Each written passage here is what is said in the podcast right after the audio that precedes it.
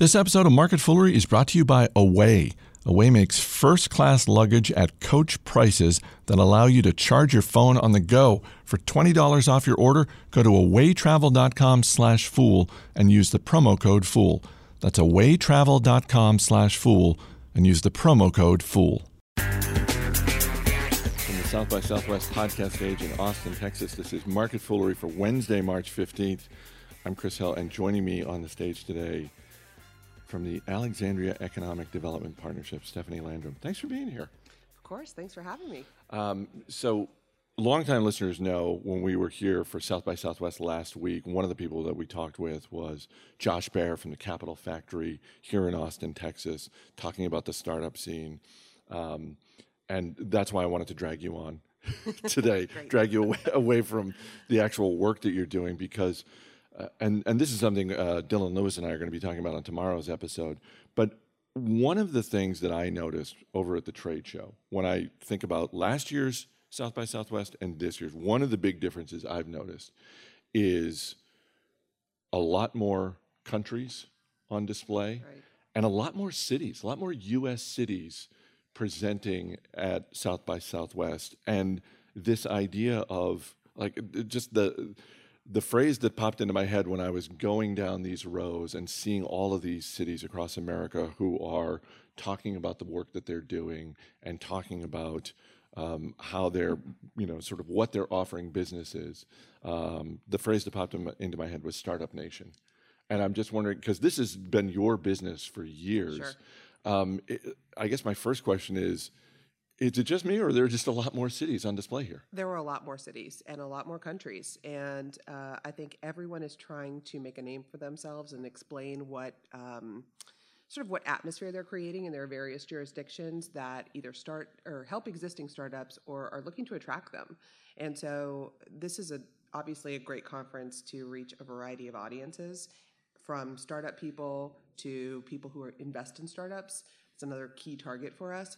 And then I think our efforts, we've been uh, working with DC this year, is just to try to change the perception of what DC leads with.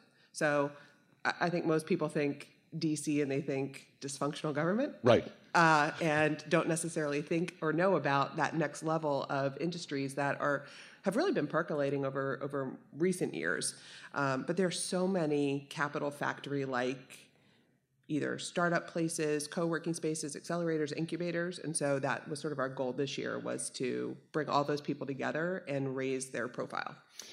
I mean, it seems like eh, when I when I step back and think about everything that's on display, all of these cities doing this, um, it seems like it, there's never been a better time to start your own business. I mean, just when you think about all the different, because there there was a point in time, particularly when it comes to the tech industry, where, well, you have to be in Silicon Valley. That's it, end of story. And now when you see, you know, places like Tulsa, Oklahoma, sort of laying out their case for like, hey, this is why you should bring your business here. I mean, is it is it really? I, I guess what does that say to you that mm-hmm. that um, that all of these cities are here? So I, I think um, one of the things that we've noticed a lot is that now that people don't need to be in certain geographic areas, they get to choose where they want to live. And a lot of employers will follow where the workforce is. And so cities that focus a lot on place, so cool downtowns and um, a mix of entertainment and things like that, they attract the workforce that then makes the employers follow. And I think the the competing part of that is that some of those people don't aren't looking for a traditional job, but are thinking about doing their own startup. So those cities then have created this infrastructure of services.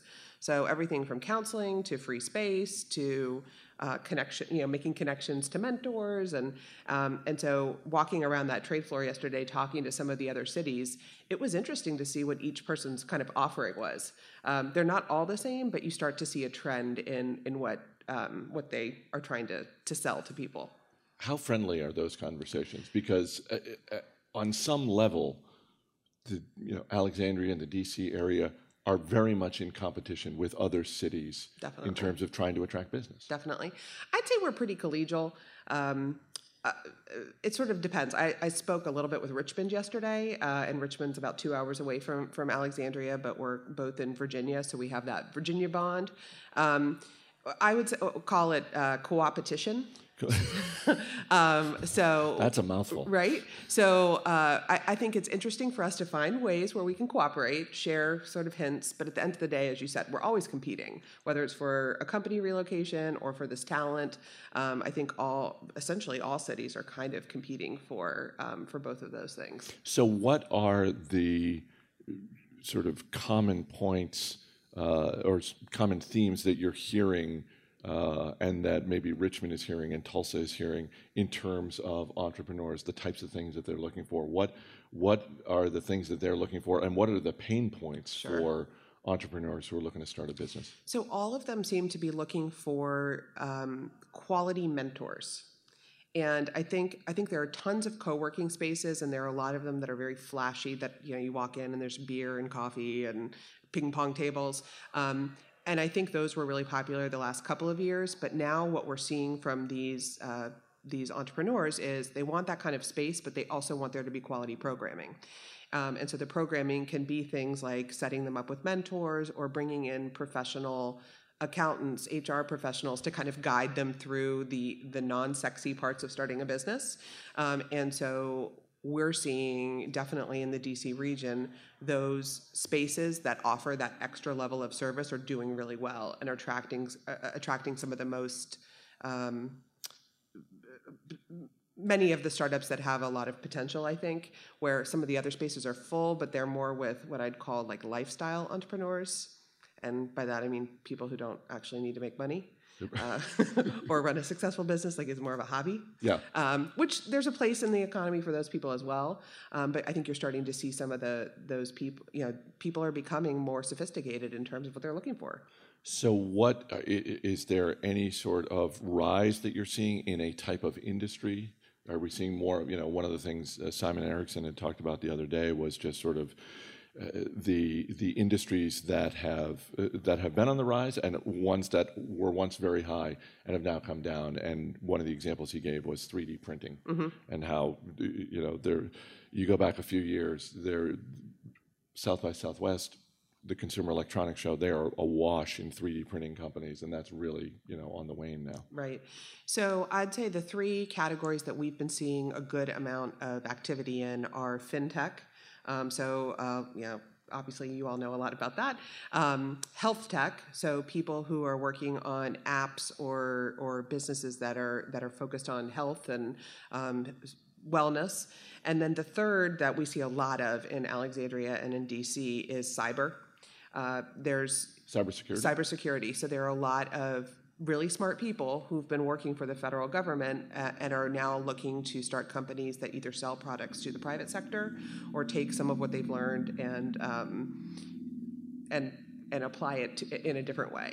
So we we have um, a small accelerator uh, that we've been running for the last year, and we've had uh, probably ten cyber companies come through, cyber startups. So you mentioned earlier the perception of Washington D.C., which is, uh, you know, I think probably pretty well earned in terms of yes. when people think about industry in Washington D.C., they're thinking about the government, they're thinking about Capitol Hill, and yeah, they're probably thinking, oh, you know. Um, what is the reaction you get from people that you that you talk to? Are, like, are they surprised that there is a startup scene in D.C. or um, or are they not? Right. I, I think. I think they're a little surprised. One of the the pitches that we uh, that we lead with is there are some entrepreneurial parts of the federal government, and two of them happen to be located in Northern Virginia. Um, actually, probably much, much more. Two in Alexandria, the Patent and Trademark Office, which is really one of the the first places an entrepreneur might land if they've got a great idea, and then the second is the National Science Foundation, which gives out a billion dollars worth of grants every year to people who are iterating, you know, ideas. Um, and then you have. Do they have to be scientific ideas? Because I have ideas. They're just uh, I'm really bad at science. Correct. I, am not as clear on their application process. Okay. Uh, we can look into that. Um, but then you have uh, P- uh, other entities like DARPA, which is sort of the de- the defense arm of innovation, and then there's uh, Office of Naval Intelligence. And so we've been trying to tell a little bit of a story about how not all government entities are um, are sort of bureaucratic and focused on what you traditionally think about in government. That there are some who are, who actually are trying to grow the economy, and so making that a bit of a pitch. You know, the other thing, sort of going back to what we were talking about, is I think people are surprised, but there's now this expectation that there's a startup community everywhere. And so, um, just shining a light on that and, and, maybe highlighting some of the people or success stories, and um, it has been a fun thing to, to be able to talk to people about. So, one of the things we talk about at the Motley Fool when we're looking at businesses is the things that they are able to control, and obviously, there are always elements that they can't control. If you're a retailer, you have no control over the weather, and you know that's that's going to affect your sales uh, at some point.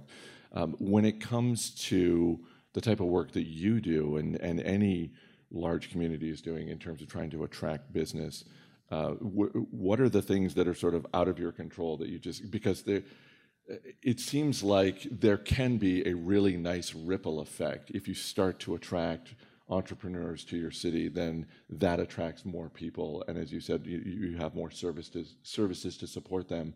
But does there need to be sort of a tipping point that mm-hmm. you reach before it starts to get easier? Right.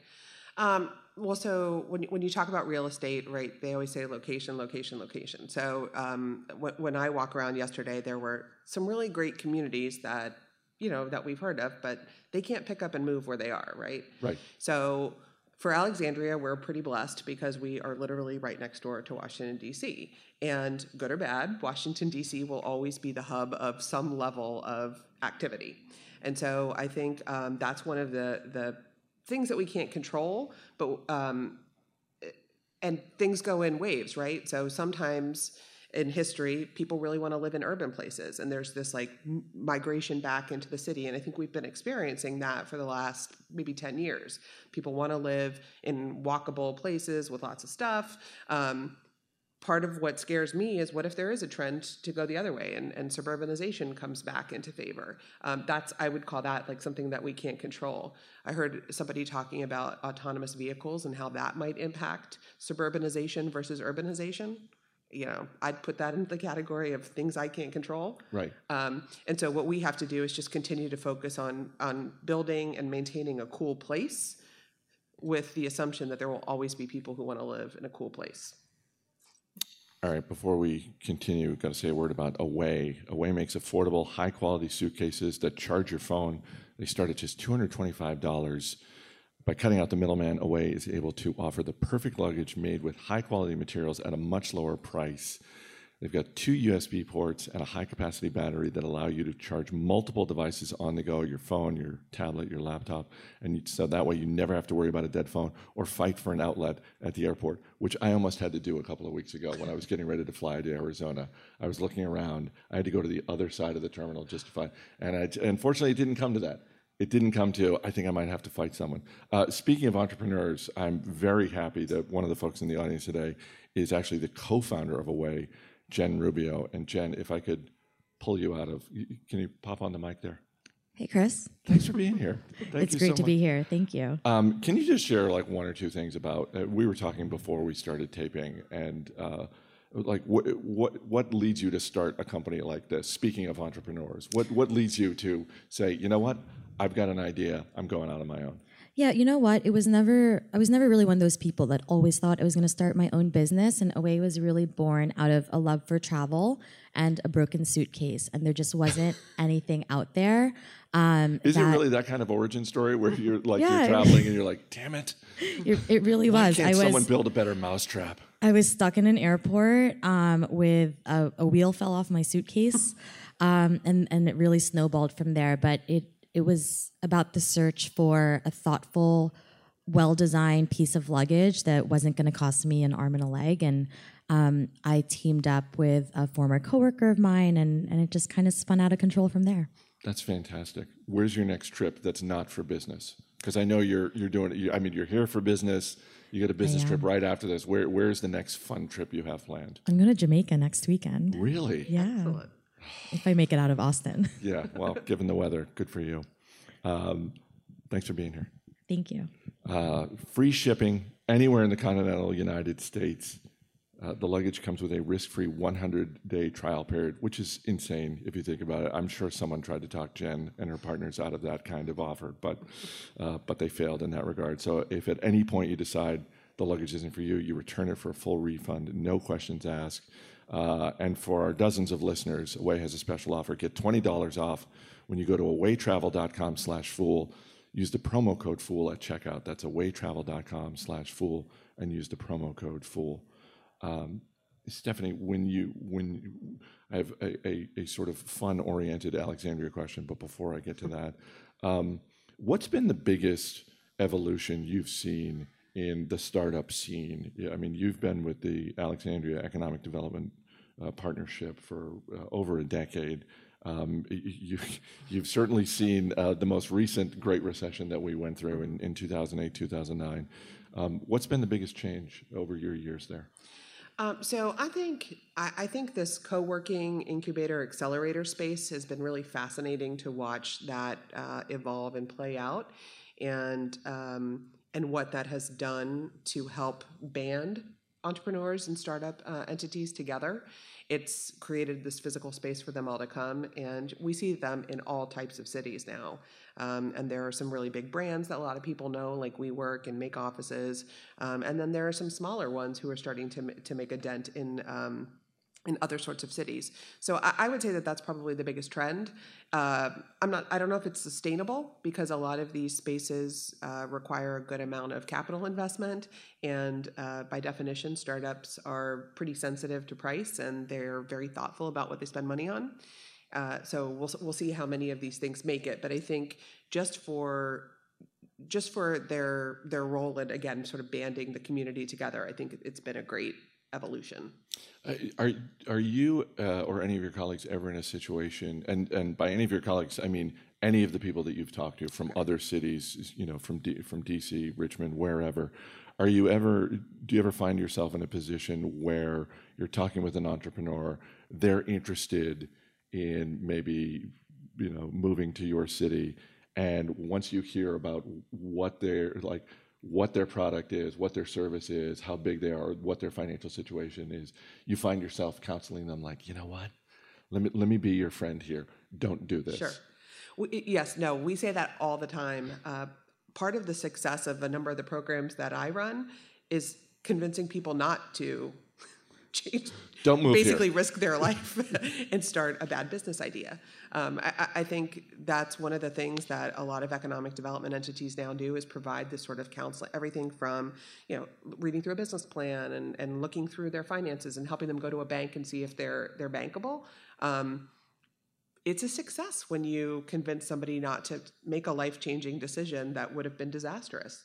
And not everyone is meant to be an entrepreneur. Uh, so, uh, yes, the other sort of category that I'd throw in there is sometimes we talk to people who have a business idea that maybe has um, would have some legislative issues or problems in, in our location. So a lot of the ride sharing and um, gig sort of stuff has is not you can't just open up and start running them in different states and so sort of talking them through those things um, we hear a lot of a lot of people asking us about cannabis and cannabis related businesses um, not every state is as open or city is as open. So I think there are things like that uh, focused on the business and, and sort of the, the atmosphere. So whether someone is looking to start a business in Alexandria or they just happen to be traveling, you know, for, for leisure to the DC region, they end up in Alexandria. You've lived there a bunch of years. What's mm-hmm. like what's one or two sort of off the beaten path things you tell people like, hey, here's a fun thing to do that you're not necessarily going to hear about from, you know, the average tourist publication. Right. Uh, so depending on what time of year you're coming, we have a couple of cool parades that I think are are the epitome of Alexandria. Um, the St. Pat, we have the earliest St. Patrick's Day parade in the country. Which is very odd but very fun. Um, and then there's the the Christmas walk uh, in the beginning of December. I feel like those are are very Alexandria.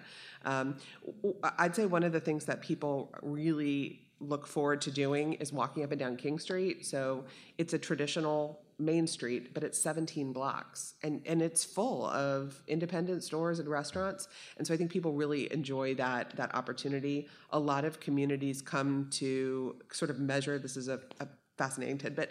They measure the distance of storefronts and the ratio of sidewalks because it works so well in Old Town, and then they take those back to planned communities and they use those same ratios. Really? Yeah. So a lot of the like town centers that you see are built off of the the specs of Old Town. So, you know, coming and seeing the original uh, is definitely something we recommend. So you mentioned the parades, and it reminded me, and I feel like um, I can say this because I'm I'm safely far away from Alexandria. Um, have you noticed that uh, Alexandria, Virginia, appears to be ground zero for the uh, anti-President's Day movement?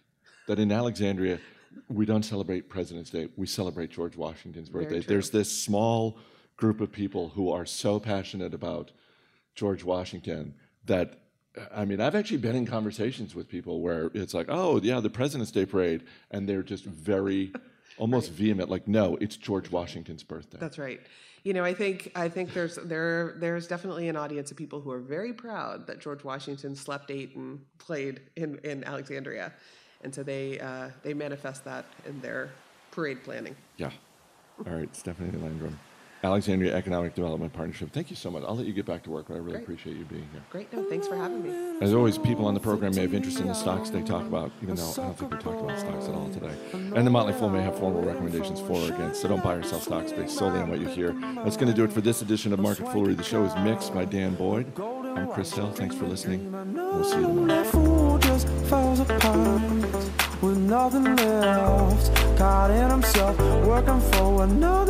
That fool just falls apart with nothing left. Caught in himself, working for another industry. Built on shifting sands, a losing hand unless he can realize.